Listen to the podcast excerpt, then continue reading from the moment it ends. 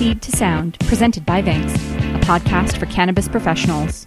What's up, everybody? Welcome back to Seed to Sound and our Meet the Recruiters series. We are back at it again with another one of our Vangst recruiters. So, jumping right into it, what are the top three cannabis job skills? Go. Awesome. Um, cannabis job skills, probably having cannabis industry knowledge is the number one skill. Um, two, being flexible. Um, and three, having an open mind. You have to be willing to try new things and, you know, test out sometimes some really crazy new products. Absolutely. All right. Now, taking it back a little bit, why don't you introduce yourself and explain to our audience what you do here at Vangst? Awesome. Uh, my name is Jonte Major, and I am one of the senior recruiters here at Vangst. Um, I oversee the tech vertical, um, and I've been here for about a year and a half. Very nice. And if Jonte's voice sounds familiar, that is because she hosted our episode with Mike Hayes of Ooh. Canatech. Awesome episode. One of my favorites for Thank you. sure. It was fun. it was definitely a good time. So, within the tech vertical, what are the different types of positions that you recruit for typically? Yeah, so I get a lot of pretty standard like front end development positions, um, and they're usually looking for like Node or uh, JavaScript. So nothing crazy in terms of technology. Um, I've gotten a couple project manager and product manager positions, um, and then probably the bulk of the work I'm doing is actually going to be hiring for sales within these uh, tech tech companies. So um, SaaS sales is the number one thing that I'm always looking for. Very nice. Now, how did you first get into recruiting?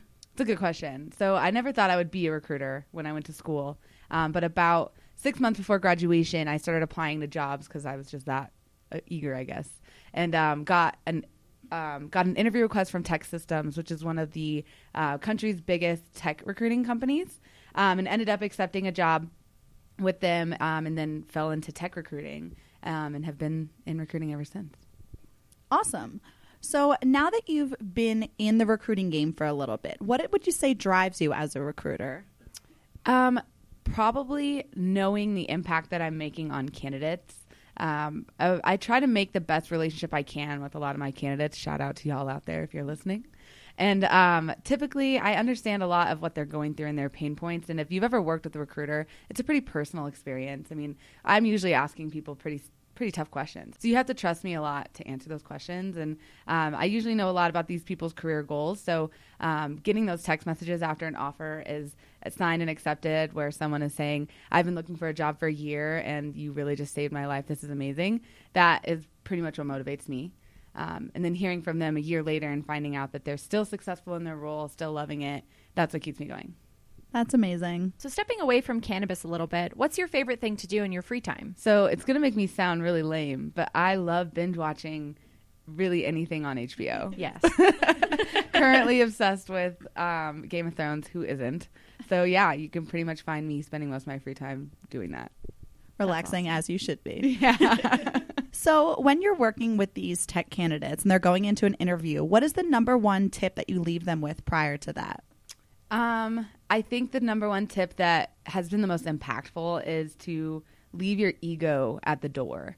Um, a lot of times people feel very qualified for roles, and they might be, uh, but I can't tell you how many times people have talked themselves out of an inter- out of a job because of just having too much of an ego. Um, so that's probably what thing I have to prep people on the most, and then just being on time.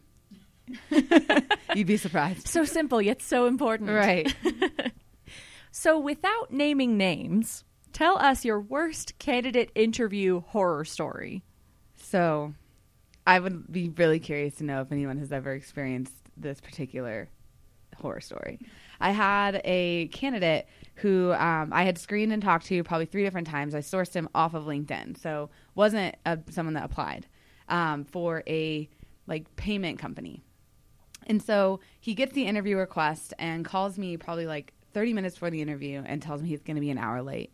So I was already like, uh, this is not off to a good start. Um, so I let the client know, and then um, everything, the interview goes off to, to my knowledge, and then we get a call from the client, and she tells me that he showed up um, like 45 minutes later than we had initially told her she was going to be there, so an hour and 45 minutes late. Um, and he showed up with all these grocery bags full of like his home and belongings, like looking almost like he probably didn't have a home himself, um, and was just really weird. And the interview at first was not really going off so well, and then he turned it around, and they actually wanted to ask him in for a second interview. He really pulled it through.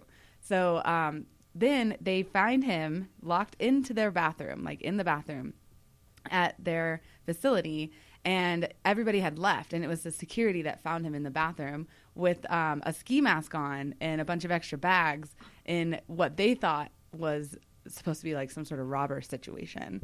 So, no idea if this candidate was really qualified or just good at lying um, and was staging a heist. Oh my goodness.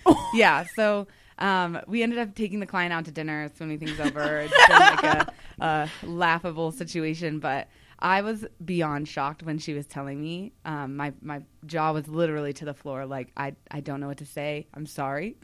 This sounds like a TV show. Honestly. It really does. I was like, uh, so I, I talked to the candidate. Um, three weeks later, he texts me, and I had called him probably like six times trying to figure out what happened. Never hear from him. Three weeks later, he texts me and is like, "Hey, wanted to see how the interview went. I feel like I crushed it."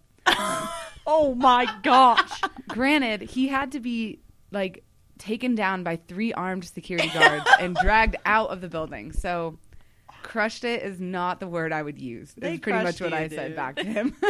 oh my gosh. So yeah, that was the most interesting thing I think I've ever had happen in an interview situation. Not normal. I'm honestly speechless. I am too. This is insane. Was there legal action taken against this candidate? Am I allowed to ask that? I'm not sure. Um, Sorry, HR. I don't think so. I mean, no, there was nothing that the client did. They really just escorted him off and told us to not let him come back. Please never return. But I just thought it was funny that three weeks later he reached out. I'm like, I've called you so many times. 21 days is enough time, right? Yeah, it's like, did you like just sober up or something, and that's why you all of a sudden want to know how it went? Very interesting, but um, Wow. funny. Now every time I see a ski mask, I chuckle. Okay, now that we've all composed ourselves a little bit from that insane interview horror story, um, let's focus on some fun stuff. If you are a cannabis consumer, what's your favorite strain? Ooh, that's a really good question. Um, Tropicana, which I've only ever been able to find at Emerald Field, shout out. Um, it's amazing. It's like the best tasting strain in the world. Awesome. All right, Dante. Well, thank you so much for taking the time out of your Thanks day to be me. with us today. This was awesome. And for anybody who is looking to enter the tech vertical of the cannabis industry, definitely reach out to Dante Major on LinkedIn. We'll have the link to her profile below. Thank you so much.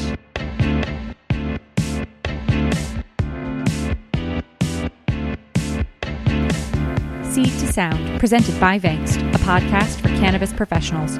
Produced by Hannah Holmgren and Catherine Jamiro. Music by Tyson Weigel. For more information, visit www.blog.vangst.com.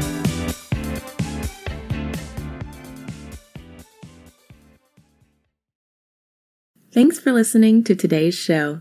To check out more great cannabis podcasts, go to podconx.com. Here's a preview of one of our other shows. Hey there, this is Cheryl Murray Powell Esquire, and I'm the host of the Terps in the City podcast. I am a cannabis agricultural dietary supplement and trade attorney. I'm also a hemp farmer, and I've been recently named to the list of High Times Magazine's top 100 influencers in cannabis. I'm inviting you to follow me along my journey as I move back to New York to support the adult use market there. You're going to get a chance to listen to conversations with some of my friends along the way. I look forward to seeing you at Terps in the City.